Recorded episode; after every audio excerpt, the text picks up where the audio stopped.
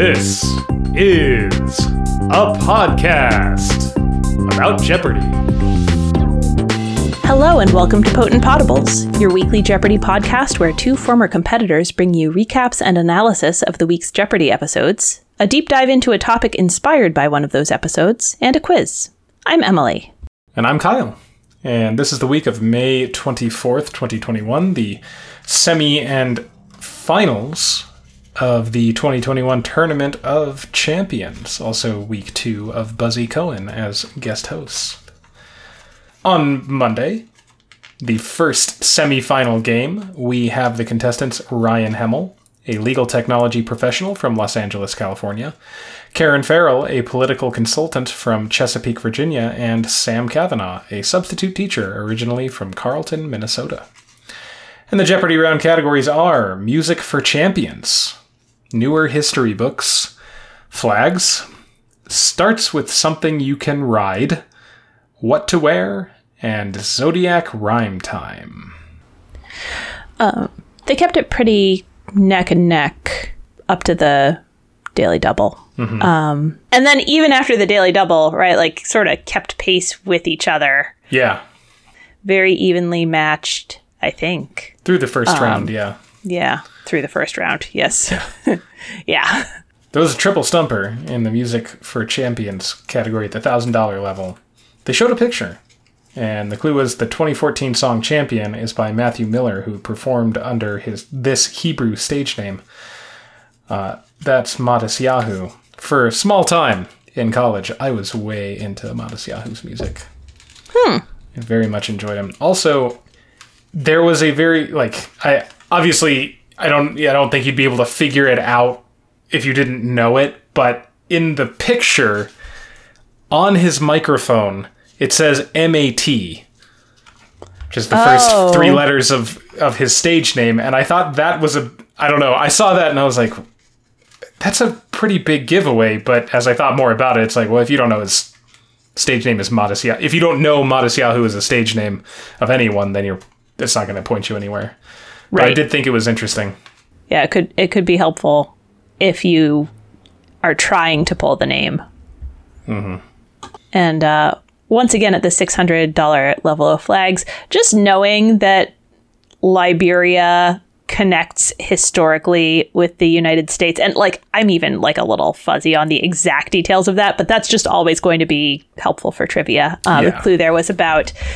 Uh, while the American flag has seven red and six white stripes, uh, this African country has six red and five white stripes. Um, so, you know, sort of knowing that um, that Liberia and the U S are kind of historically connected, you can be like, oh, like, you know, which African country has a flag similar to the American flag? It's always going to be Liberia. Right. Daily Double number one comes up in Starts with Something You Can Ride as the seventeenth pick. And Ryan finds this one. Uh, it's at the eight hundred dollars level. He makes it a true daily double with thirty-two hundred dollars. Sam and Karen are tied at thirty-four hundred dollars. And he gets the clue to discard an object to lighten a craft, perhaps a really fast plane. And he can't come up with it. He says it's not coming, which is like, I, you know, it's a very sort of relatable way. Like when you, when you know that like somewhere in your head, you have this knowledge. And if you could sit down for a few hours, mm-hmm. you would certainly, or even a few minutes, you would certainly be able to sort of work your way through the wordplay. Yeah. Um, yeah, but just not in the amount of time he has. Uh, that's jettison. Mm-hmm. So he drops to zero. Yep. So at the end of the Jeopardy round, Sam has taken the lead with sixty-six hundred, Karen has forty-two hundred, Ryan's made his way back up to six hundred, and we have the double Jeopardy categories: Chinese theater hand and footprints, On the River, Non-Italian Roman Emperor, Elementium, I U M in quotation marks, Too Much, and Never Enough. Uh, Daily Double number two is the first pick of the round. Uh, Ryan finds it because he is in third place. It's at the sixteen hundred dollars level of Elementium. Uh, he's only at six hundred dollars and he wagers two thousand dollars. Sam and Karen are the scores they just had. Uh, he gets the clue. Callium is another name for this element, and he gets that correct with what is potassium, which is where the oh, chemical symbol of K comes from. I thought this was a, a pretty challenging board, at least for me. Semifinal level clues, a little bit deeper pulls than uh, than you'd expect from your average Jeopardy game. As it should be. As it should be. If it's if it's a standard Jeopardy game, then all this is is a buzzer contest. Yeah. And uh, you know, luck on the daily doubles. We got a we got a triple stumper. Real Unfortunate in the Chinese theater category at the eight hundred dollars level. They showed a picture. The clue is this veteran actor left his f- hand and foot, but not mustache prints. Uh, Sam guessed who is Waterston, which is funny to me. He just like picked an old guy. Uh, Karen guessed who is Sam Neill, which is closer. It was Sam Elliott. The most epic mustaches. Clearly they, they knew their celebrities better than I did, in that they were trying to be like, which Sam is this?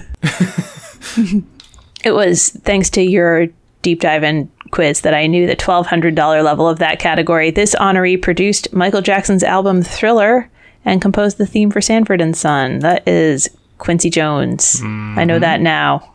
Yeah. Yes, indeed. And Daily Double number three comes up in the non-Italian Roman Emperor category at the twelve hundred dollars level as the seventh pick. So we're getting them all out of the way earlier in this round. Sam finds this one. He's at thirteen thousand to uh, Karen and Ryan's forty-two hundred. They're tied. And he wagers eight thousand and gets the clue. Claudius and Caracalla were born in this Roman region in what is now the city of Lyon. And he correctly responds, what is Gaul? Yep. That takes him way up. Yes, indeed. Not, com- not completely out of reach, but given that they've been neck and neck at this point, that they seem to be about evenly matched on sort of knowledge and buzzer, mm-hmm. increasing his lead that much. Yeah, puts him in is, a great uh, spot. Yeah. Yeah, and he, he just uh, he holds on to that lead for the rest of the game uh, quite a bit. He actually advances it pretty quickly. He kind of, I don't know if that gave him confidence. I don't know if that shook the other mm-hmm. players or what, but uh, he was able to get in on uh, a number of the clues after that. And going into Final Jeopardy, he is in a locked position at twenty-eight thousand six hundred. Karen's at eleven thousand four hundred and Ryan is at thirty-eight hundred. They get the Final Jeopardy category twentieth Century Artwork, and the clue... The artist's wife described the scene of this nineteen forty-two painting as brilliant interior of cheap restaurant. And they all got it right. Uh, Ryan wrote, what is Nighthawks? And he uh, wagered one hundred seven. So he gets to thirty-nine oh seven. Don't know if that's important. Karen also wrote, what is Nighthawks? Wagered eleven nineteen. A couple of, a couple of wagers that seem to be significant, I guess. Mm-hmm. Uh, and Sam bet nothing, because he didn't need to, with what is Nighthawks. That is correct. Yeah, if uh, I, I gotta think, if there's if there is one painting trivia thing to know, it's Hopper and Nighthawks. it, it just seems like that's it. Yeah, that might be the one. Yeah, so so there we go. So Sam yeah. Cavanaugh punches his ticket. It's gotta feel good to go into final in a lock position in the semifinal oh round, gosh. Yeah. Right? Like, yeah. So on Tuesday, we have Kevin Walsh, a story analyst originally from Williamstown, New Jersey, Veronica Vichet-Vatakan, a librarian from Portland, Oregon, and Ryan Bilger, a graduate student from Macungie, Pennsylvania. And we have the Jeopardy categories, bestsellers, Capitol Hills, holidays and festivals, the family business, tournaments, and double the double vowels. Kevin struggled through this whole round, but hey, uh, when the game aired, um, they released uh, a little bit. They'd filmed behind the scenes with him, which was his marriage proposal. Yes. Uh, yeah. It was awesome. It was so great. Yeah, that, yeah. That, that's just... I don't know if I would have had the courage to do that, to like to like a- approach and be like, hey, guys... Would you do this for me? Mm-hmm. Like to ask the crew to allow that. Uh, yeah. But, but that's that's really cool. Mm-hmm. And uh, his bride-to-be, of course, responded, what is yes? Mm-hmm. Um, that's, that's so great. Adorable. Yeah.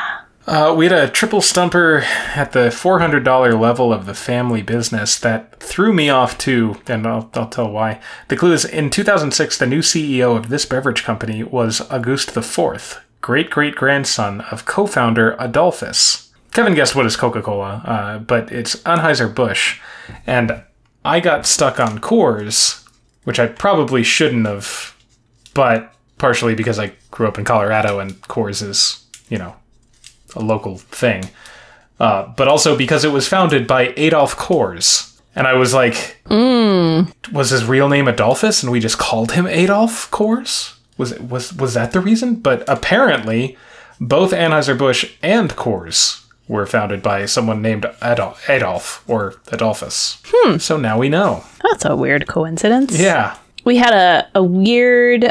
incorrect response and uh, and rebound in the Capitol Hills category mm-hmm. at the eight hundred dollars level. Uh, the clue was the word palace comes from the name of this one of Rome's seven hills. And Veronica buzzed in and said, what is Palatine?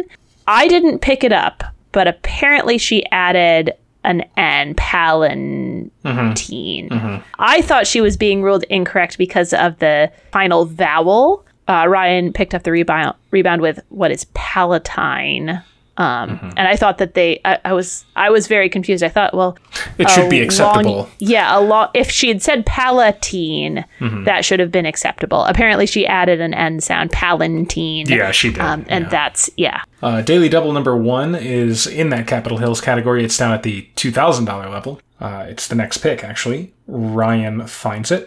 He is at two thousand.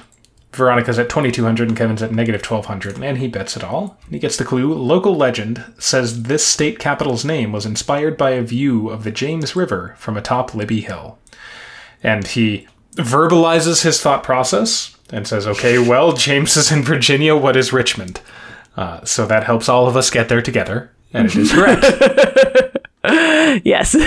And he, he so he jumps up to four thousand. Yeah. And at the end of the Jeopardy round, he has extended that lead to seventy-four hundred over Veronica's twenty-six hundred, and Kevin is still in the red at negative fourteen hundred. Uh, so he goes first in Double Jeopardy, where we get the categories Medical Milestones, Rock Bands, The Finest of Fine Arts, Vegetables, The T O C, T O C in quotation marks, and A Palace in History, from Vienna's Schönbrunn Palace. Apparently, I'm really good at figuring out what Mark Twain is talking about, uh, at least in a Jeopardy context, because in the, Je- the vegetables category at the sixteen hundred dollars level, the clue is this vegetable was described by Mark Twain as a, quote, cabbage with a college education. And as I thought of, like, the first thing that came to mind for me was a cauliflower, and I had no reason to think of that, but it, that was what it was. No one rang in and tried for it.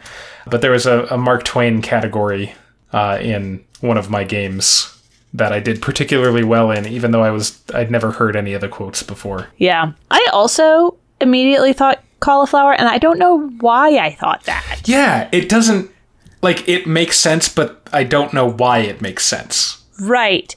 I don't know how you pronounce the brassica ol- oler. How do people pronounce it? I see it written mm. all the time. Uh, they um, don't pronounce it. It's the, yeah, the... brassica oler, whatever it is, um, mm-hmm. is a plant species.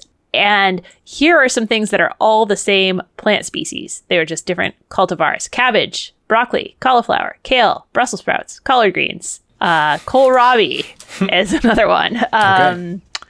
Yeah. So like. When I saw this, I was like, well, it's got to be another brassica. Like, is it cauliflower? Is it broccoli? Is it kale? Is it Brussels sprouts? Like, and I was like, it's cauliflower. I'm like, why, why, why, Emily? Why, why would is it, it cauliflower? be cauliflower? Why, why that one? Um, and, and my brain was just like, I don't know, it's cauliflower. And I was like, okay, okay. I'm guessing cauliflower. Yep. Uh, just on the same wavelength. Mm-hmm. Yeah. I liked this vegetables category. Yeah, it was, it was fun. fun. Daily Double number two comes up very early as the second pick. It's in the Finest of Fine Arts category at the twelve hundred dollars level. And Veronica finds it.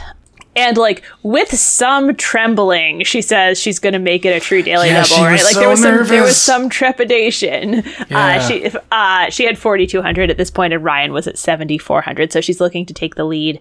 Uh, Kevin's still in the red at negative fourteen hundred. And she gets the clue. In this Tchaikovsky ballet, each suitor hands Aurora a flower during the Rose Adagio. And she correctly responds, "What is Sleeping Beauty?" Uh-huh. Kyle is not bitter about being asked a classical music question about which one has Aurora in it, right? Which you can know from watching the Disney movie, right? Um, yeah. In this Tchaikovsky ballet, so I go through my list, and then it's like hands Aurora. I was like, oh, yeah, okay, yeah, yeah, yep. Daily Double number three is in the medical milestones category at the twelve hundred dollars level. It's pick number eleven, and Ryan finds this one too. Uh, he is at eleven thousand, right behind Veronica's eleven thousand six hundred. Kevin is still in the red at negative two hundred. And he says, as as we have learned that Ryan does, he verbalizes his thoughts. Uh, and he mm-hmm. says, this is a big moment, and wagers five thousand. Gets the clue, file under S. In the nineteen fifties, these two microbiologists each developed a polio vaccine. And man, asking for two. It's brutal. It's brutal. And he says, oh my God. All right, who are Salk? And I don't know who the other one is. And that is Sabin. And I mean, I... I know the Salk vaccine, like that's a ter- that's a, a term that I knew before I even actually knew it was for polio. I knew the Salk vaccine was a thing, mm-hmm. but asking for the second one, I that I mean that's that's Tournament of Champions level.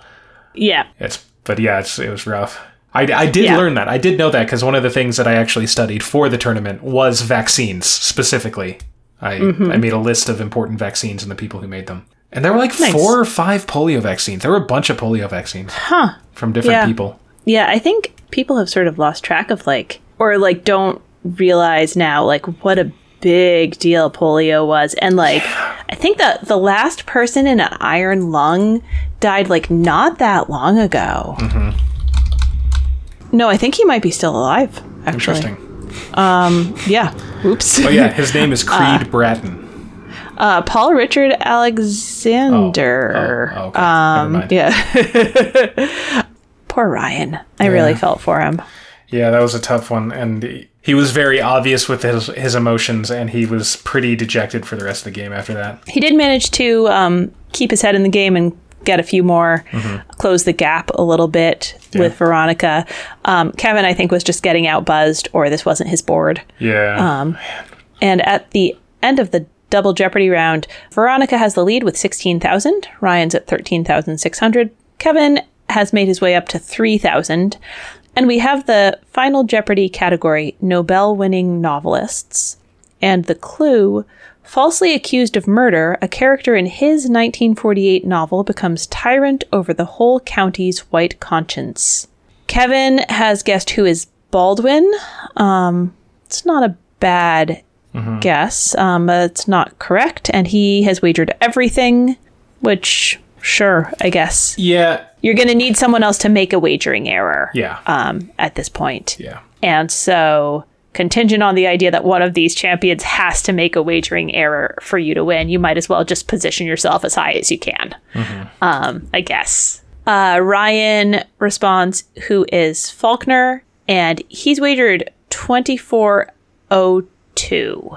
Mm-hmm. Um, so he is getting two dollars above Veronica's zero wager, or where, where Veronica, you know, where Veronica is, um, which is interesting. Mm-hmm. I don't know. I don't know why two dollars, like just in case she, I don't know, in I, case she wagers one. In case she wagers one, or maybe wagers two to yeah. cover a one dollar over. I don't know. Yeah. Mm-hmm. Oh, yeah. Hmm. Uh, and Faulkner is correct. And he is obviously uh, flabbergasted by that. Yeah. Yes. Um, apparently, the novel in question is Intruder in the Dust, which I'm sure I've seen that title at some point. Yeah. But I feel I'll like be honest, that's kind of a deep pull. Yeah. It's, it's yes. I mean, I think, I think you have to know your Nobel winners to some extent, and then be able to work with kind of the year and the themes. Mm-hmm. More so than like identify the specific novel. And Veronica has correctly responded, who is Faulkner. Not too surprising that a librarian was able to suss this one out. Um, right. And has wagered fifteen thousand four hundred dollars, which is a cover bet and then some. Um, and so she she's our winner, and she'll be going to the finals. That's right. So on Wednesday, we have the third semifinal game. And the contestant's Nibir Sarma, a junior at the University of Minnesota from Eden Prairie, Minnesota. It just blows my mind that he's a college junior. I know, right? Same. Well, it was so the same good. thing with Drew. Yeah. It was like mm-hmm. un- unbelievable. Yeah. Anyway. Yeah. Jason Zuffranieri, a math teacher from Albuquerque, New Mexico, and Jennifer Quayle, a wine tasting consultant from Dowagiac, Michigan. We get the Jeopardy round categories: the Civil War, transportation, young people's literature, ones and zeros, Olympic sports equipment, and in the dictionary. And th- this is another game where the, the Jeopardy round was pretty even. They they stayed pretty mm-hmm. close. They also they also had a number of, well, maybe I'm misremembering. I feel like there were a number of, of incorrect responses that kind of kept them all around each other. One would, you know, get a lead and then get one wrong, and then another would mm-hmm. get a little ahead and get one wrong, and yeah. Yeah. Yeah, we had we had a couple of rebounds here. I was uh, frustrated on Jason's behalf at the six hundred dollars level of ones and zeros. Mm-hmm. Um, the clue there is zero K, not to be confused with okay, is also known by this phrase. And Jason tried what is zero Kelvin, and Buzzy said be more specific, and he said uh, degrees, Kelvin, temperature, and none of those were what they were looking for. Nibir got the rebound with uh, absolute zero. Mm-hmm. That's what they were looking for there. Yeah, it is zero Kelvin. Mm-hmm. That's true. Yeah. It yes. Uh, it's not wrong, but it's not the phrase they were looking for. Yeah. Jason did have a successful, be more specific, in the Olympic sports equipment category as the very first clue at the six hundred dollars level. Um, the clue there was hoops, ribbons, and he tried what is gymnastics, and Buzzy said be more specific, and he said rhythmic gymnastics. And uh, yeah. Yeah. I, I like when a be more specific works out for somebody. Mm-hmm. I was also proud of myself for getting four of the five Olympic sports equipment clues correct. Nice. Because as we've established, I'm not very good at sports questions. But the Olympics.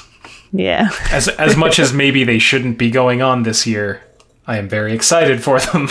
Mm-hmm. Because I love the Olympics. I haven't looked at how they're going to be going on. Uh, probably but... amid protests. That's my mm. understanding. Hmm. Daily Double number one comes up in young people's literature at the four hundred dollars level. Jennifer finds it as the seventh pick. She's in the red at this point. She has negative two hundred to Jason's eighteen hundred and Nibir's two hundred. So she, so she wagers one thousand and gets the clue. Chapters in this work include the Mock Turtle's Story and the Lobster Quadrille. Uh, and she correctly responds, what is Alice's Adventures in Wonderland? Very correct with the title. Would yeah. they have taken Alice? Would they have taken Alice in Wonderland? Do you think? I, I don't know, because it's specifically literature and it's chapters right. in this work. Yeah, I, I wondered Alice, that same and thing. And Alice in Wonderland is the film. Is that? I, I believe the, so. Yeah. And the book is uh-huh. Alice's Adventures in Wonderland. So I, mm-hmm. I don't know. I don't know. But we didn't yeah. have to find out because she got it right. Right.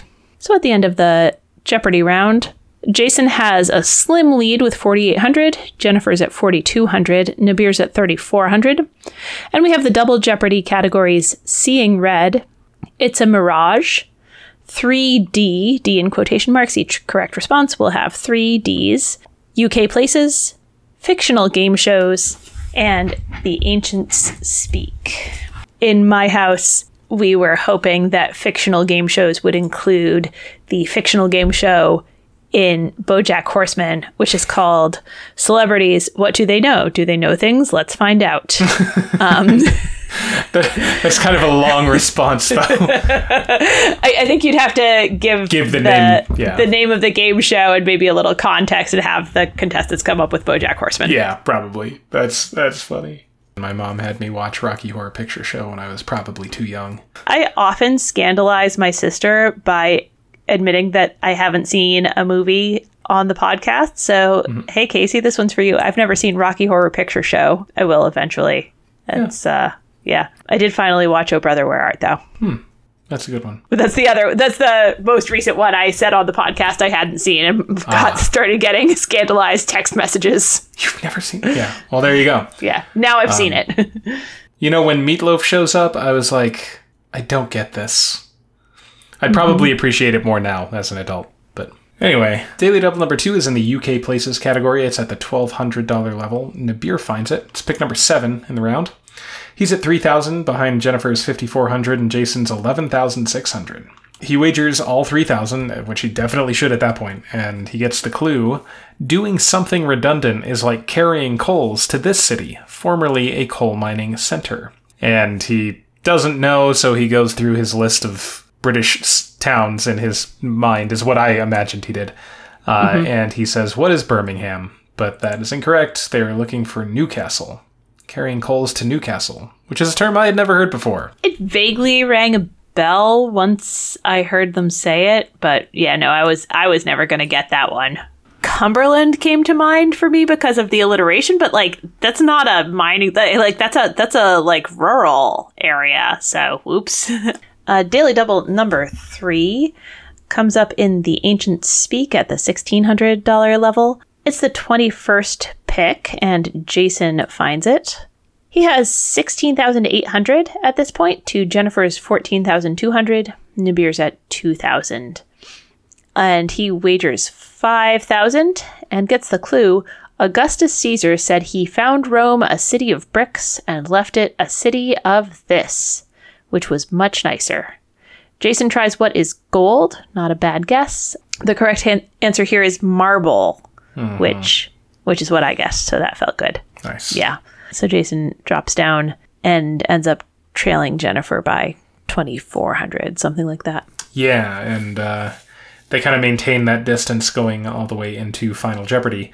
Jennifer is at fifteen thousand, Jason's at thirteen thousand four hundred, and Nibir is back at twenty-eight hundred. Uh, they get the Final Jeopardy category, Classical Composers. And I was like, oh, yay, I'm going to get this wrong. And the clue... Monsieur Crescendo and Signor Vaccarmini, or Mister Racket, were derisive nicknames for this composer whose last opera dates from eighteen twenty-nine. I was pretty impressed that the uh, that that two out of three got this.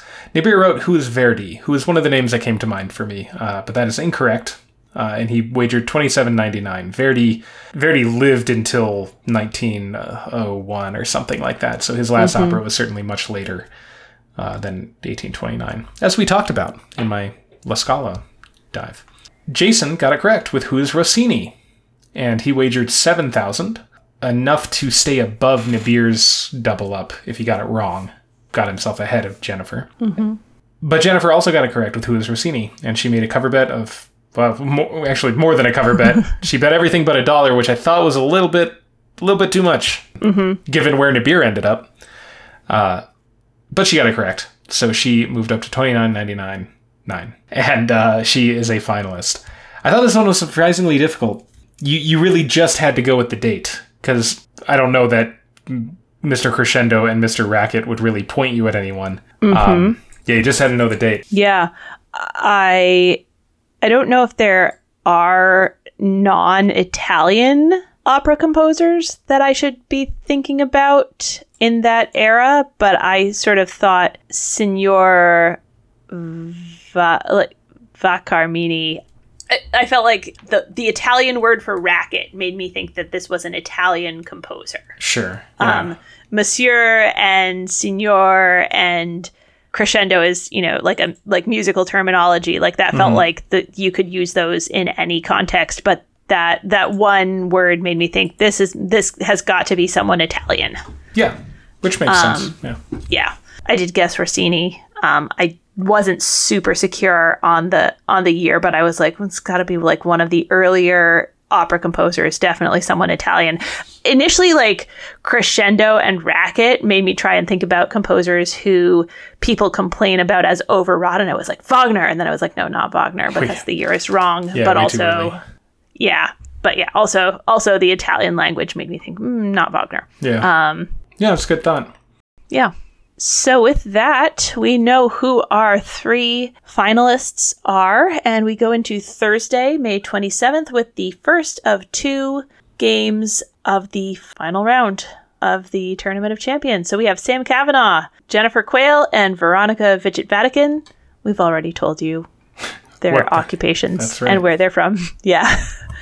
And uh, we start off with the Jeopardy round categories, the colonial world, Which College, Computer Speak, Musical Menagerie, Shakespeare Character Football Team, and H to O.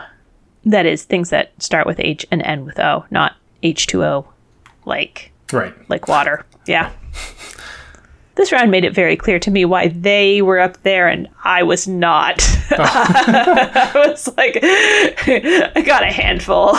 No, I no, I did, I did, I did okay, but you know, sure, yeah, it was it it, it played for for me at home. It played a lot harder, um, but you know, they they made it look like just a G- game of Jeopardy. Yeah, they did very well in the Jeopardy round, mm-hmm. especially. Yeah, uh, only a couple of incorrect responses. I think one or two triple stumpers. Mm-hmm. Yeah. Overall, very, very good. Yeah. I did manage to get one of the triple stumpers in the Which College category at the six hundred dollars level. Tribble Hall, the Demon Deacon statue at Truist Field. Sam tried Duke. That is Wake Forest. Clergy are just sort of tickled at the, the Demon Deacon mascot.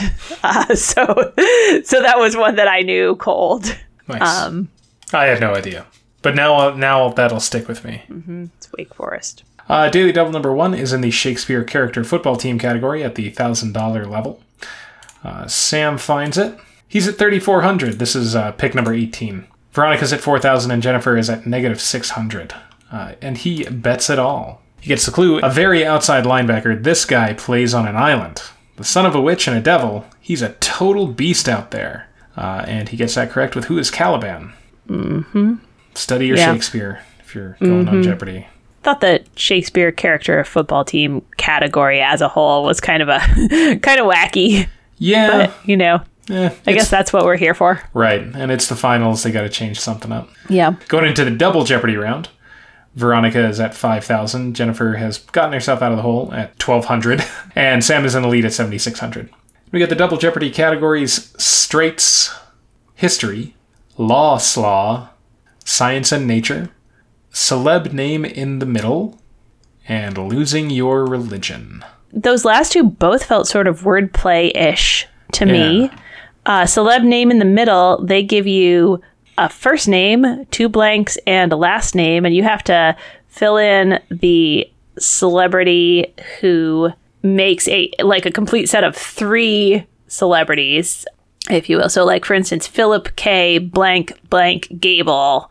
Sam got that one. That was the eight hundred dollars level. That's Dick Clark. So, Philip K. Dick, Dick Clark, Clark mm-hmm. Gable. And then Losing Your Religion was a wordplay category where you start with a word related to a religion that they clue, um, and then remove one letter and it becomes something else. So, a Muslim holy month loses its last letter, becoming this hotel chain. Jennifer got that one. Uh, that's Ramada from Ramadan. Lots of kind of wordplay, puzzly kinds of things in this round. Sadly, no uh, Roman numeral math yet. Mm-mm. None. In, I mean, not not to spoil, but like it is, you know, mm-hmm. it's the week after. By the time anyone's listening to this, I, w- I was bummed not to see any Roman numeral math in the tournament. And I don't think we had any. Yeah. I yeah. mean, the celeb name in the middle was kind of like a before, during, and after. Mm-hmm. Sort of. Like, yeah. Maybe they're trying to get yeah. away from it, but we need, we need yeah. tra- like, tradition. Yeah. Anyway. And Daily Double number two comes up in the history category at the eight hundred dollars level as the eleventh pick, and Jennifer finds this one. She has forty-four hundred at this point to Veronica's five thousand, and Sam is at fifteen thousand six hundred. So she has to do it. She makes it a true daily double. Good call, Jennifer. Mm-hmm. And gets the clue in twelve forty-seven, the Priory of Saint Mary of Bethlehem, later an asylum known by this six-letter name, opened in London. And she gets that one correct with what is Bedlam. Mm. Yeah. Um... Bedlam derives from Bethlehem in the name of this institution. And so is that where we get that word? Yeah. Mm-hmm. Interesting. I never, yeah, I never. I mean, I'm verifying without looking it up, but uh, having sort of heard this a while back, but sure. yes. Yeah, that's really cool. Yeah. Late Middle English, early form of Bethlehem, referring to the hospital of Saint Mary of Bethlehem in London. Nice. Yep, that's uh, that's where that word comes from. We had a nice uh, self-referential clue in the law slaw category at the twelve hundred dollars All level. Right. Res judicata, or a thing already judged, is the civil law version of this two-word action banned by the Bill of Rights. Jennifer got it. That's double jeopardy. Double jeopardy. In the double jeopardy round. She took a moment to be amused by it before yes. calling the next clue. Nice. Yeah. Yeah, and we get Daily Double number three in that law slaw category down at the twelve hundred dollars level. Jennifer finds this one as well. It's pick number twelve, and she uh, is at eighty-eight hundred dollars. Veronica's at five thousand dollars. Sam is, I guess, still at fifteen thousand six hundred dollars. And she wagers three thousand dollars. She gets the clue. The first play by Lord, novelist, politician, and inmate Jeffrey Archer had a legalistic title, Beyond These Two Words. And she guesses what are good and evil, but it is beyond reasonable doubt. Mm-hmm. I think good and evil would technically count as three words in a title if they were asking for that. Yeah. Right. Like the the mm-hmm. clue the clue wouldn't say these two words if they were looking for good and evil, right? Yep. But mm-hmm. I mean, if you don't, she took a guess, so don't yeah. blame her. Neither Veronica nor Jennifer are able to close that gap with Sam, and so at the end of the double jeopardy round, Sam is up at twenty-four thousand, Jennifer's at eleven thousand, Veronica is at eighty-two hundred. But of course, this is a two-day total point affair. I don't think we've said that yet. No, not yet. But now we did. They're not out of the running, um, although this game is locked. We get the final Jeopardy category, music and geography, and the clue, in a British folk tune, the title lass Maggie May is sentenced to go way down south to this penal colony that rhymes with her name. Veronica has responded, what is Doubleday? But that's not correct. Um, and her wager is eighteen hundred dollars. Uh, it looks like she was maybe trying to head for ten thousand dollars um, as kind of a, you know, it's a nice, a nice round benchmark. You know, she's not going to win this game, but she, you know, depending on how the next day goes, might be able to to win the championship. But anyway, she drops down to sixty-four hundred dollars. Jennifer has responded, what is Botany Bay? That is correct uh, in reference to Australia. And she's wagered thirty-five hundred dollars. That takes her up to fourteen thousand five hundred dollars. And Sam also has what is Botany Bay. Uh, he's wagered fourteen thousand dollars, which I thought was a smart wager in that if he misses it, he'll drop down to like around where Veronica and Jennifer are starting. You know, I thought it, like it, it's likely to drop him kind of into the thick of things. But it's a, it's a big enough wager to get him way out ahead. He's at thirty-eight thousand dollars. Yeah. Yeah, definitely a good move. Yeah. So they'll uh, they'll take those scores and add them to what they get on Friday. That's right. And on Friday, we have game two of the two-day total point affair. That is the Tournament of Champions final. And we have, again, the finalists Sam Cavanaugh, Jennifer Quayle, and Veronica Vichet-Vatakan. Uh, and we just talked about their scores, so we don't need to go over it again. And the Jeopardy round categories are geography, Philharmonic Convergence, That's Garbage, Classic Toys and Games, Imbiber's Lexicon, and On the House, with house in quotation marks.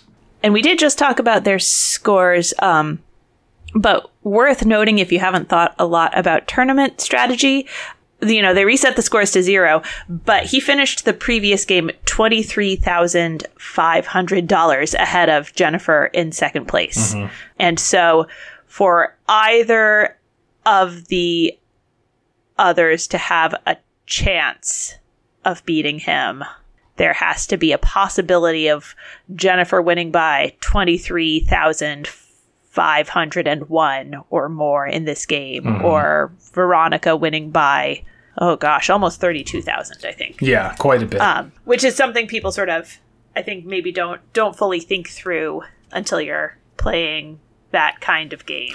Yeah, he, yeah, he put himself in a very good position. Mm-hmm. You know, not unheard of, not impossible, but certainly a tall hill to climb for the other two. Yeah. Mm-hmm.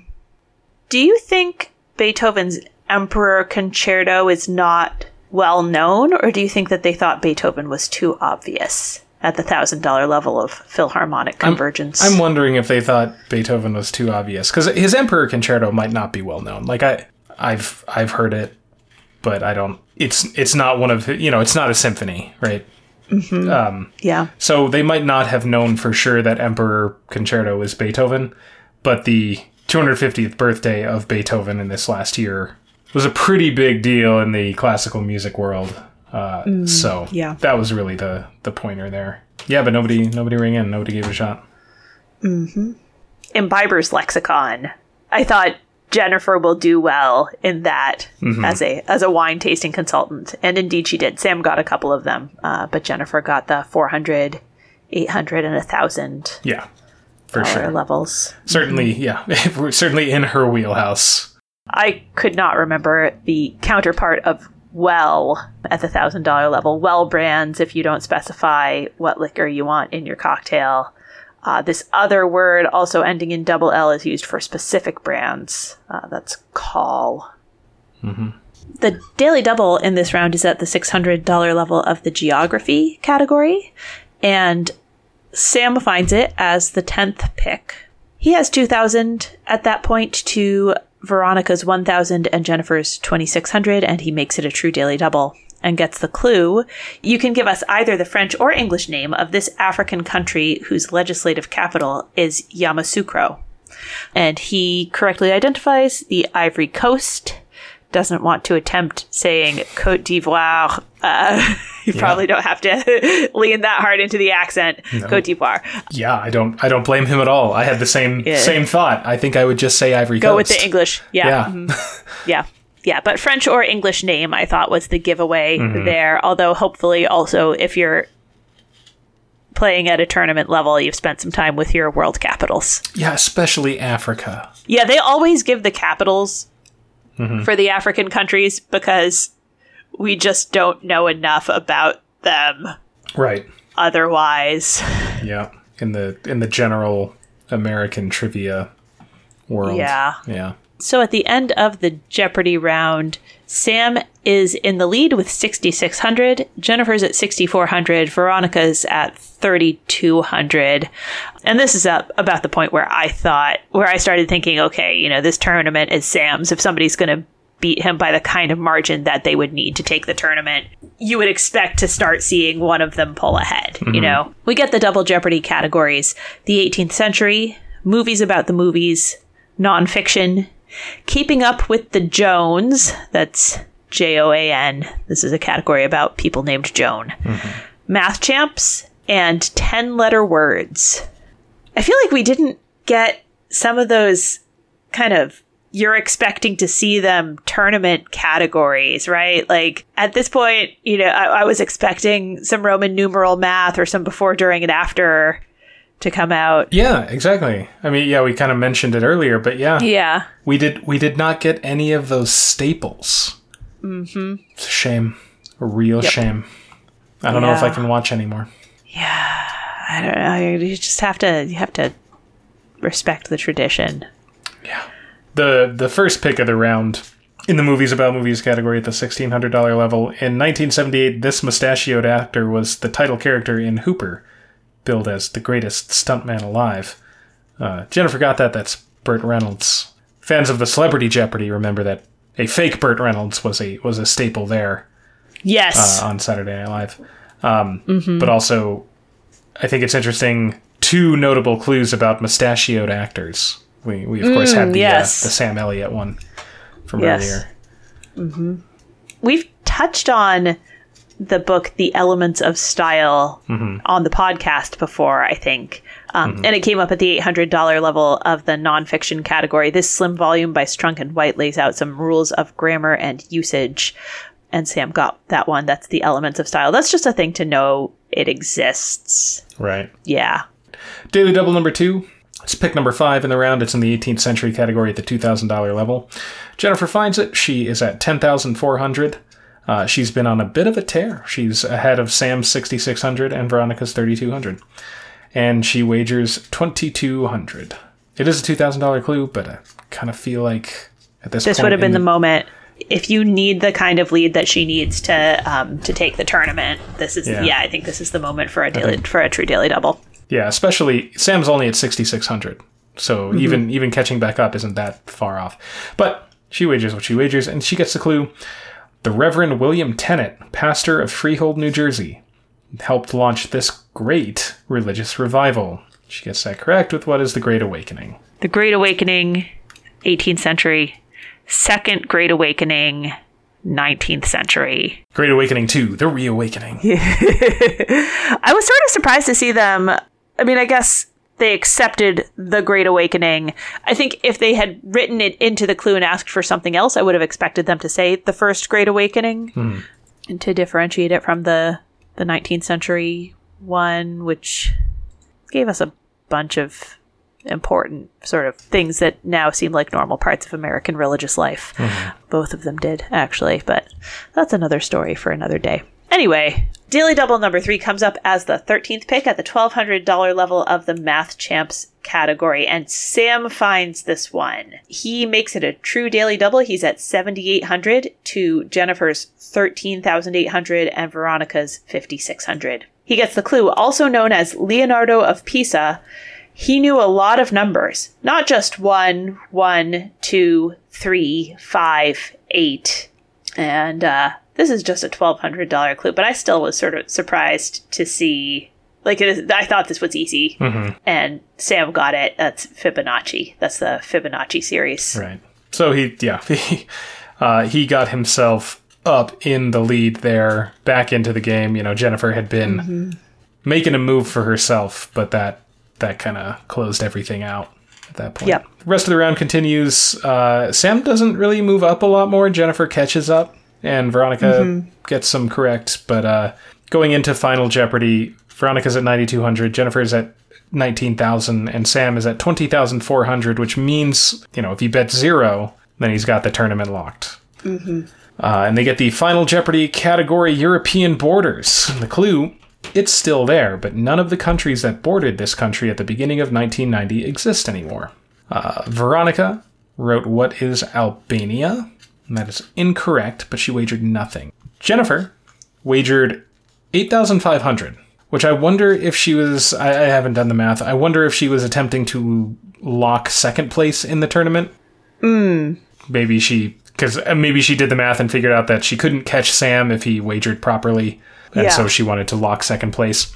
Uh, but she got it correct with what is Poland, which bordered mm-hmm. Czechoslovakia, East Germany, and the U S S R. And those are no longer countries. Uh, so she gets it correct. Sam wrote, "What is Hungary?" That's incorrect, but he only wagered twelve dollars, uh, which allowed him to maintain his lead. And Sam Cavanaugh is the twenty twenty-one Tournament of Champions champion. Woo! Congratulations, Sam. Yeah, way to go, Sam. It's nice to see a teacher take it, gotta say. Mm-hmm. Uh, he has a fancy new belt, so hmm. if you've seen that on Twitter... I have not seen that on Twitter. Oh, yeah, check it out. Oh, yeah, look at that. Yeah, he's got the belt. He's got the championship yep. belt. So there it is. That's the Tournament of Champions twenty twenty-one. Mm-hmm. And the last game with Buzzy Cohen as host. Potentially last yes. game. He did mm-hmm. a very good job. He did. He did a very good job. This is the mid-episode break where we remind you that we have a Patreon. It's patreon.com slash potentpotables. I'll tell you the truth, there's not a whole lot of new content on there, but we aspire to have new content. And which is really it, what's it about, right? It does help us make this podcast, which is which is honestly quite a bit of content. Um, That's fair, yeah. So anyway, if you if you want to help us out with the continued existence of this podcast, go check that out. You can sign up to throw us a few dollars a month if you are so interested. And we've said it before, we'll say it again, um... we love you supporting the podcasts you listen to, including this podcast, but we both feel that uh, supporting social justice movements in your community and in our country is kind of the more important thing if you have limited resources to support things you care about. A couple of places we think are good starting points are community justice exchange dot org and black lives matter dot com. So if you are... thinking about how to get involved, those are those are some things to check out. Absolutely. Emily, What are we talking about this week? Are we talking about Beethoven? We are not talking about Beethoven. I think okay. I, I did a I did a jazz one recently. I did a music one That's recently. That's true, yeah. So. Are we talking about chess tournaments? We are not, but I strongly considered that one. Okay. Uh, this is kind of a long shot, but what about... I think he was a makeup artist, Rick Baker. uh, that would be a long shot. I, I'd had to do a lot of research to feel even remotely comfortable talking about that, because I was like, I've never heard of that person, and I don't even know where to start. Uh, okay. No, we're not. We're not. Uh, we are talking about from the Tuesday game in the Double Jeopardy round and the medical milestones. It was the Miss Daily Double that Ryan had. File oh, under okay. S in the nineteen fifties, these two microbiologists each developed a polio vaccine. That was Salk and Sabin. And uh, I mentioned that I have I, I had a flashcard with important vaccines and the people on them, but like that didn't really, you know, that put some names in my head and associated some things, but it didn't really give a lot of information. So I also felt that it was kind of apropos given the last year. I'm going to talk about vaccines and kind of the timeline of vaccines historically. Great. A vaccine is a biological preparation that provides an active or that provides active acquired immunity to a particular infectious disease. A vaccine typically contains an agent that resembles a disease-causing microorganism and is often made from weakened or killed forms of the microbe, its toxins, or one of its surface proteins. The agent stimulates the body's immune system to recognize the agent as a threat, destroy it, and to further recognize and destroy any of the microorganisms associated with that agent that it may encounter in the future. Vaccines can be prophylactic to prevent or ameliorate the effects of future infection by a natural or wild pathogen, or therapeutic to fight a disease that has already occurred, such as cancer. The administration of vaccines is called vaccination, and it is the most effective method of preventing infectious disease. And the term vaccine and vaccination are derived from variolae vaccinae, or smallpox of the cow, the term devised by Edward Jenner, who both developed the concept of vaccines and created the first vaccine. Uh, he used the phrase in seventeen ninety-eight for the long title of his Inquiry into the Variolae Vaccinae, known as the Cowpox, in which he described the protective effect of cowpox against smallpox. Uh, and in eighteen eighty-one... to honor Edward Jenner, Louis Pasteur proposed that the terms should be extended to cover the new protective inoculations that were then being developed. Uh, and the science of vaccine development and production is called vaccinology. So there are different types of vaccines. Uh, they typically contain, like I said, dead or inactive organisms or purified products def- derived from them. Uh, and the different types use different strategies to reduce the risk of illness while retaining the ability to induce a beneficial immune response. Uh, so there's attenuated, which contain live attenuated microorganisms. And attenuated is created by reducing the virulence of a pathogen but still keeping it viable. Um, so it takes an infectious agent and alters it so that it becomes harmless or less virulent, but your body still recognize it, recognizes it as a foreign pathogen and develops a, an, an antibody response. Uh, many of these are active viruses that have been cultivated under conditions that disable their vir- virulent properties, or that use closely related but less dangerous organisms to produce a broad immune response. Uh, examples of these include yellow fever, measles, mumps, rubella, and bacterial typhoid. The Mycobacterium tuberculosis vaccine, developed by Calmette and Guérin, Guérin? I, I don't know. It's it's it looks French. Uh, it's not made by a contagious strain, but contains a virulently modified strain called B C G, and elicits the same kind of response. Attenuated uh, or live weakened vaccines typically provoke more durable immunological responses, uh, but they may not be safe for immunocompromised individuals, and on rare occasions mutate uh, into a virulent form, but that's extremely rare. Inactivated vaccines, uh, they contain inactivated but previously virulent microorganisms that have been destroyed with chemicals, heat, or radiation called ghosts, with intact but empty bacterial cell envelopes. Examples of inactivated vaccines include the uh, I P V polio vaccine, hepatitis A vaccine, rabies, and influenza, and most influenza vaccines. So, like, when people get the flu shot and they have a side, like, they, they have a reaction to it or whatever, and they say, oh, well, the, you know, someone will say, well, the, the flu shot can give you the flu. No, it can't. Mm-mm. It can't do that. Don't let us hear you saying that around here. Right? It can't, because it doesn't have the virus. It does not have a living virus in it. Anyway, uh, that's inactivated. There's toxoid. Uh, they are made from inactivated toxic compounds that cause illness rather than microorganisms. And that includes tetanus and diphtheria. It doesn't necessarily have to be against microorganisms. For example, the Crotalus atrox toxoid is used to vaccinate dogs against rattlesnake bites. The subunit uh, vaccine uses a fragment of it to create an immune response. So the hepatitis B vaccine is an example of that, which is composed of only the surface proteins of the virus. Also, the uh, edible algae vaccines, like the virus-like particle vaccine against uh, H P V, those vaccines, they just take like the outside of the virus, and your body learns to recognize just that. And so it builds antibodies against that. Uh, there's conjugate vaccines. So certain bacteria have a polysaccharide outer coat that is poorly immunogenic.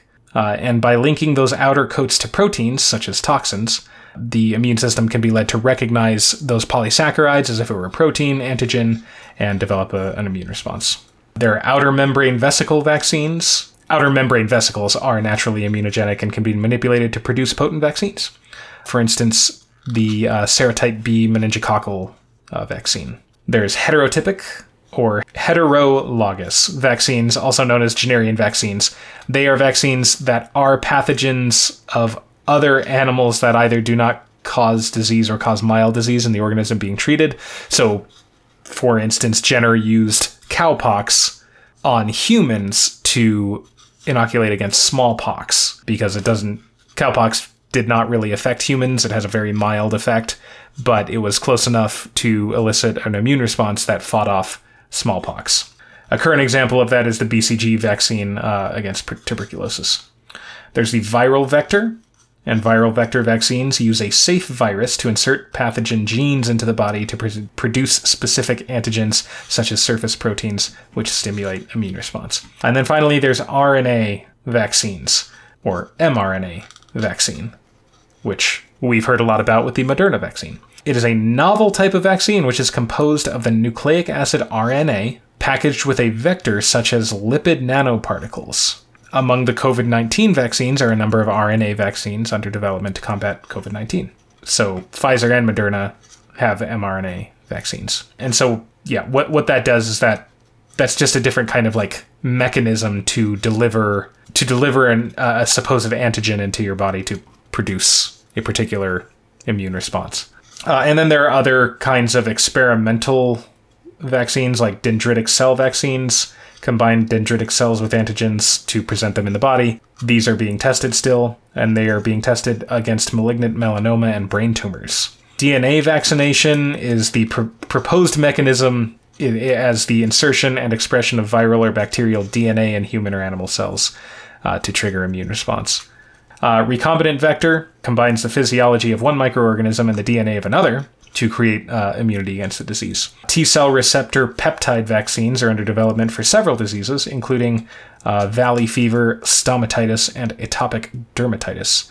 These peptides have been shown to modulate cytokine production and improve cell-related or cell-mediated immunity. Um, there's also like particular bacterial proteins that can be used to, to vaccinate, use of plasmids uh, or bacterial vectors, and antigen-presenting cells, which are just uh, it's just like injecting antigens directly into you and eliciting an immune response. Most vaccines are uh, created using inactivated or attenuated compounds from microorganisms. Other vaccines are in more development, you know, just because they can be more readily created in a lab, or maybe might might be able to be sold as safer to the populace, even though vaccines are safe. Uh, you know, if, if it's something, this is entirely synthetic and has has never touched a virus, but it'll still elicit an immune response, maybe more people would get it, that kind of thing. Yeah. And then vaccines usually have things in them. Uh, they, they contain many ingredients, right? We hear a lot of people saying, oh, I'm not going to get it because I don't know what's in it. It's like, that's not a really good... In- you don't know what's in the... you don't know what's in the air you breathe. Are you going to tell your kids to stop breathing? Come on. Yep. Mm-hmm. Like... Uh, anyway, very little of the actual vaccine that gets injected is actually the like the immunogen, the the active ingredient, but it has a variety of other things like adjuvants. Uh, they usually contain one or more adjuvant, uh, and this is used to boost the immune response. Uh, it's a drug or other substance or combination of substances that just gets you to like increase the efficacy or potency of, a, of the vaccine. There are preservatives, of course, to, you know, prevent contamination with bacteria or fungi and that kind of thing, because they need to get it from the lab to your arm and have it be safe still. So, because back in the nineteen twenties, there was an incident that uh, a vaccine ended up having a staphylococcus uh, infection in the uh, vaccine for diphtheria, which caused some problems. There hasn't really been much of an issue since then, but people will still get upset. Uh, and then there's also excipients, which is a substance formulated alongside an active ingredient of a medication uh, just for long-term stabilization. Aluminum, salts, or gels are usually one, or antibiotics, or like, you know, certain proteins.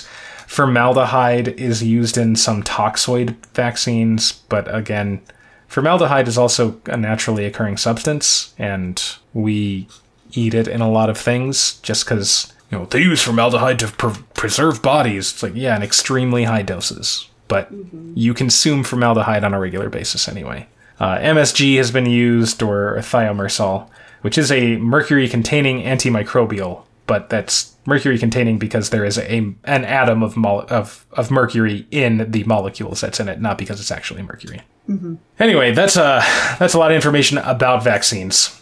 So just to kind of run down the timeline, seventeen ninety-six, the first vaccine, Edward Jenner developed the uh, and documents the vaccine for smallpox. And like I said, the way that kind of like came about was he noticed that like milkmaids and people who regularly worked with cows did not catch smallpox, but they would, at some point in their life, develop, you know, some, some sores on their hands that were uncomfortable, but were certainly not life-threatening. Uh, and that was cowpox. And so he, you know, pieced together that this much milder case of pox seemed to protect them from the worst case. Uh, and so he used that to move forward in developing the first vaccine. Much, much, much later, as we get into the development of the germ theory of disease and other things like that, we have Louis Pasteur. Uh, in eighteen eighty, developed the first vaccine for cholera. In eighteen eighty-five, Pasteur and Émile Roux developed the first vaccine for rabies. In eighteen ninety, Emil von Behring uh, developed the first vaccine for tetanus, an antitoxin for tetanus. In eighteen ninety-six, the first vaccine for typhoid fever was developed by Almroth Edward Wright, Richard Pfeiffer, and Wilhelm Kolle. And in eighteen ninety-seven, the first vaccine for the bubonic plague was developed by Waldemar Hofheim. Yeah, what a name. seventeen ninety-six, we get the smallpox vaccine, and then it's almost one hundred years later that we get the other vaccines, because people didn't like... The idea of microorganisms and germ theory had not been accepted, uh, so it was hard for people to, like, prove that it was the case, but... So the twentieth century, we get a bunch of vaccines. In nineteen twenty-one, we get the first vaccine for tuberculosis, which we kind of I kind of mentioned before, by Albert Calmette. Uh, he was working at the Pasteur Institute. Uh, in nineteen twenty-three, we get the first vaccine for diphtheria by Gaston Ramon, Emil von Behring, who I mentioned before, and uh, Kaitasato Shibasaburo.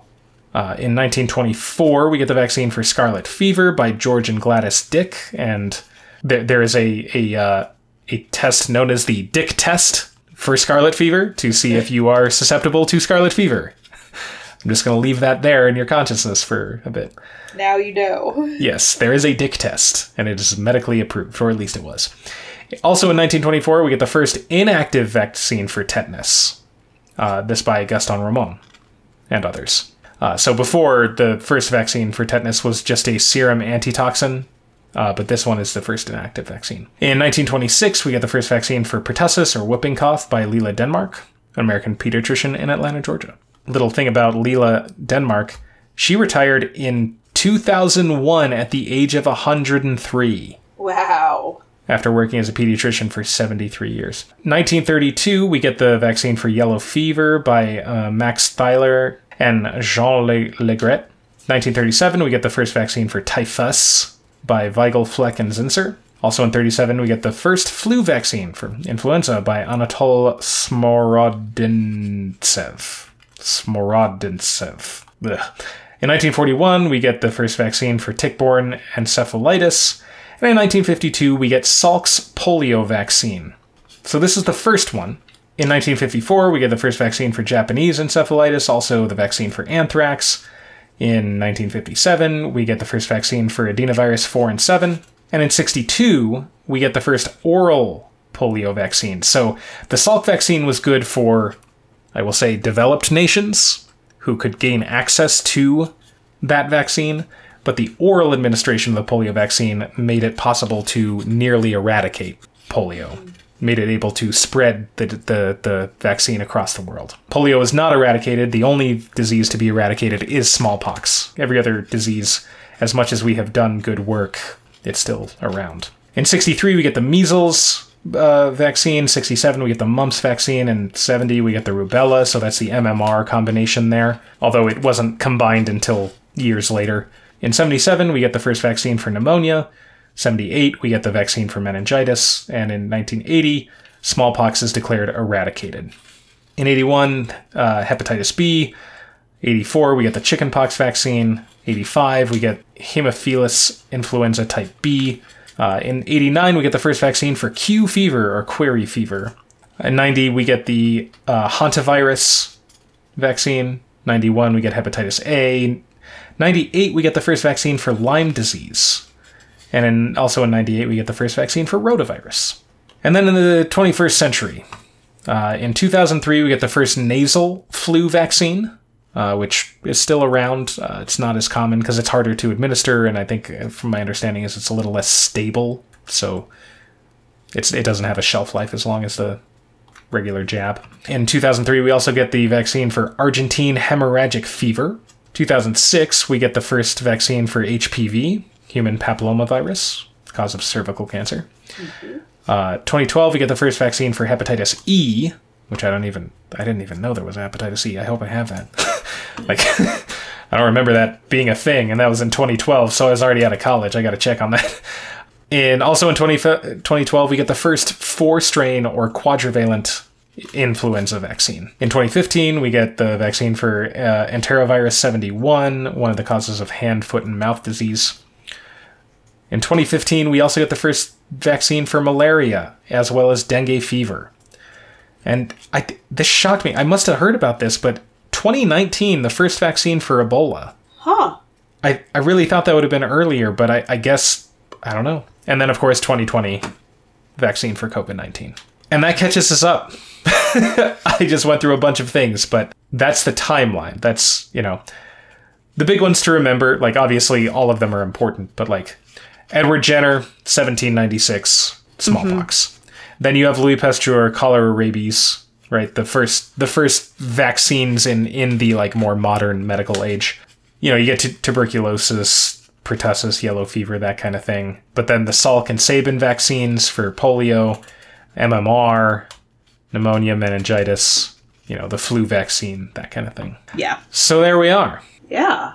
That was that was very helpful. I uh We've all been talking a lot about vaccines, but really just this one vaccine. Um, so right. Fun to kind of go back and, and do the like the uh, trivia context. Mm-hmm. And yeah. n- not once did I reference a uh, Facebook infographic for information. Mm. Surprisingly. Did you do your own research on YouTube? Oh, I watched at least two YouTube videos, so I know everything I need to know. Yes. There we go. Now you are an expert. That's right. And, and I know better of, than the C D C. Worthy of having opinions contrary to the consensus of medical professionals. Right. No, uh, uh, listeners know I'm being sarcastic. Because, because the scientific and medical community love nothing more than controlling us for absolutely no gain no, or purpose. No reason. Yes. Yes. Anyway, are you ready for a quiz? Oh, yes. I am ready for a quiz. All right. Question one. Aedes aegypti is a common carrier of many infectious diseases, including Zika fever, dengue fever, and yellow fever. In fact, its common name is the yellow fever what? I know this one. That's the mosquito. That is the mosquito. That is correct. It is the yellow fever mosquito, which I remember I remember learning that with, with Zika virus, with Zika fever, because that was yep. a big thing four years ago, five years ago. Yeah. Six um, years ago? Was that twenty fifteen? Oh my gosh. I believe mosquitoes are like the world's most deadly animal, which is a fun fact to surprise children with. Yeah, if you yeah, for like the the amount of humans that have died from them. Yeah. Yeah. Yeah. Yep. yeah. So there we go. Nice. Nice. Ten points. Question two. Louis Pasteur was known for many things, including the moniker the father of microbiology. One reason for that title is due to his work, along with John Tyndall, uh, of disproving what general theory, or really collection of notions, dating all the way back to Aristotle. This body of thought posits that living creatures could arise from non-living matter, and that such processes were commonplace and regular. It was hypothesized that certain forms, such as fleas, could arise from inanimate matter, such as dust, or that maggots could arise from dead flesh. If it were true, maybe Spinal Tap's drummer could have grown from his own ashes. I know I've heard of this, but I can't remember what it's called. I think it... something generation um, is what's coming to mind. Yeah, I don't think I'm going to get to it. Spontaneous generation or something like that? Spontaneous generation is correct. Whoa! Yes. Nice. Well done. I, w- I didn't know if the Spinal Tap's drummer who spontaneously combusted would have gotten you there. But yes, spontaneous generation. Huh. That is, I don't yes. I don't think that I got there via Spinal Tap, although it might not have hurt. Yeah. Um, Yeah, no, I, nice. I, I'd come across those words at some point or some yeah. points in my life. Yeah, and like when I came across this, reading this, I was like, oh my gosh, I have, I have heard this. Like the idea of like maggots coming from dead flesh. It's like, mm-hmm. oh yeah, that is like a common kind of thing that like, you know, oh, well that, you know, they, they just grow there. Like, you know, that could, it, I yep. mean, obviously my, my logical brain is like, no, they need like eggs need to show up and uh, like all that. But, yeah. Yeah, so there you go. Nice. Way to pull that out. Whew. twenty points. I feel good. Uh, question three. This superhero originated in nineteen eighty-six as a newsletter mascot for the Boston-based chain New England Comics. Two years later, he got his own comic book series, and over the next thirty-five years, had an animated series on Fox, two live-action series, and a video game, as well as a bunch of merch. The two thousand one series starred Patrick Warburton, and the twenty sixteen series starred Peter Serafinowicz. Who is this hero whose battle cry is simply Spoon? And I can give you a hint if you need it. I definitely need a hint, and probably still won't get it anyway. I'm fairly certain this superhero is not responsible for Lyme disease. Oh. Um... It's got to be something to do with ticks. Is it just the tick? It is the tick. Have you never heard of the tick? I have heard of the tick. I just, uh, okay. I, did, I didn't know anything about him. And then I was like, is it the tick or is it like Tick Man? Is it Super Tick? No, it's just the tick. Pre- I was pretty sure it was just the tick, but yes. I was, I, I, ha- I mean, I wasn't pretty sure. I had, I thought it was just the tick, but I was not certain. Okay. The way you said it, I was like, oh man. Well, hey, you got it. Yeah, so there you go. There we go. Nice. thirty points. Uh, question four. I mentioned the Q fever vaccine just briefly. Q as a letter is used by itself in many different situations, but I won't bother asking about Avenue Q because I know that's like your favorite musical, so don't get too excited. Mm. In the James Bond franchise, Q is the title of the M I six agent who supplies Bond with all of his spiffy spy gear. What does Q stand for? Oh, I have no idea. I don't even know if it's like, if it stands for a name or if it stands for like some, like a, like a word or something. Um, if I say it's a title rather than a name. Oh, a title. It's, I mean, it's it's not his name. Okay. I'll just leave it at that. All right. Quincy. uh, um, I don't know. I'm having a hard time even coming up with a good... Yeah, I'm going to take a pass. Okay. Well, he is the guy who supplies Bond and all the others with all of their gear, so he is the quartermaster. Oh, the quartermaster. That totally makes sense. Yeah, I remember when I like first heard that, I was like, oh, wow, yeah. It's a lot easier to say Q. Yep. That's okay. That's okay. Uh, all right, question five. This one's very short, and hopefully there's enough in it to get you there. Long Long and ancient Greek astronomers agree that there are how many different human adenoviruses? I don't think there's enough to get me here. Get me there. Uh... If I said, instead of Long Long, I said Chopin? Oh. I still don't know, but I'm going to say forty. forty is a it's a significant number in history, but no, uh, it's eighty-eight. I was going for a oh. piano player as well as the number of uh, classic uh, um, constellations, classical constellations. Got it. Okay. Both, yep. Yes. eighty-eight keys on a typical piano, and eighty-eight classical constellations. And there are apparently also eighty-eight different identified adenoviruses. Hmm. Okay. Okay, so you have thirty points. That's not bad. And uh, their final category is stupid answers. Or I should say, I should say smart answers. Okay. Uh, let's wager all of it. I think that's a good call, because I'm kind of giving you a softball here, and this is really more of a public service announcement than a trivia question, but it does have one correct answer. And the question is, are available vaccines safe and effective, and should you get them? Kyle! Yes! Hey, you got it! You did it! Woohoo! You got it right! Uh, how so many Americans are failing that quiz question, I don't really know. Um, I, I felt like I needed to get it out there, you know? Yep. Yep. Although yep. I'm certain our listenership is not the target audience for that, but there we go. Yeah. Yay! So you got sixty points. Not bad. All right. Uh, yeah. I. Uh, that was a great quiz. And, uh... yeah, thanks. And Thank get you. your vaccines, folks. I got mine. I got Moderna. Um, mm-hmm. So did I. I I had an immune response, which tells you the thing is working, right? Mm-hmm. Mm-hmm. Um, it wasn't terrible. It was certainly uh, better than getting coronavirus itself. Yeah. Uh, my arm was sore, and I'm still waiting for my superpowers and to be able to connect to the five G. So yeah, once that yeah. happens, your, I'll let you know. How's your microchip? Yeah, apparently not working, so I'm kind of peeved. Yep. Well, thanks, Kyle, for making yes. a podcast with me. And thank you, listeners, for spending your time with us and uh, for humoring us as we rant about vaccines. Um, an important topic.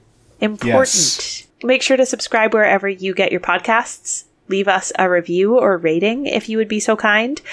If you want to check out our Patreon, it's on patreon.com slash potentpotables. And if you have friends who watch Jeopardy, let them know that we're here. You can all find us on Facebook at Potent Potables, on Twitter at Potent Potables one. Our email address is potentpotablescast at gmail dot com, and our website is potentpod dot com. And we will be back next week with another week of Jeopardy recaps with guest host Mayim Bialik. Mm-hmm. And until then, may your minds be quick and your buzzers be quicker.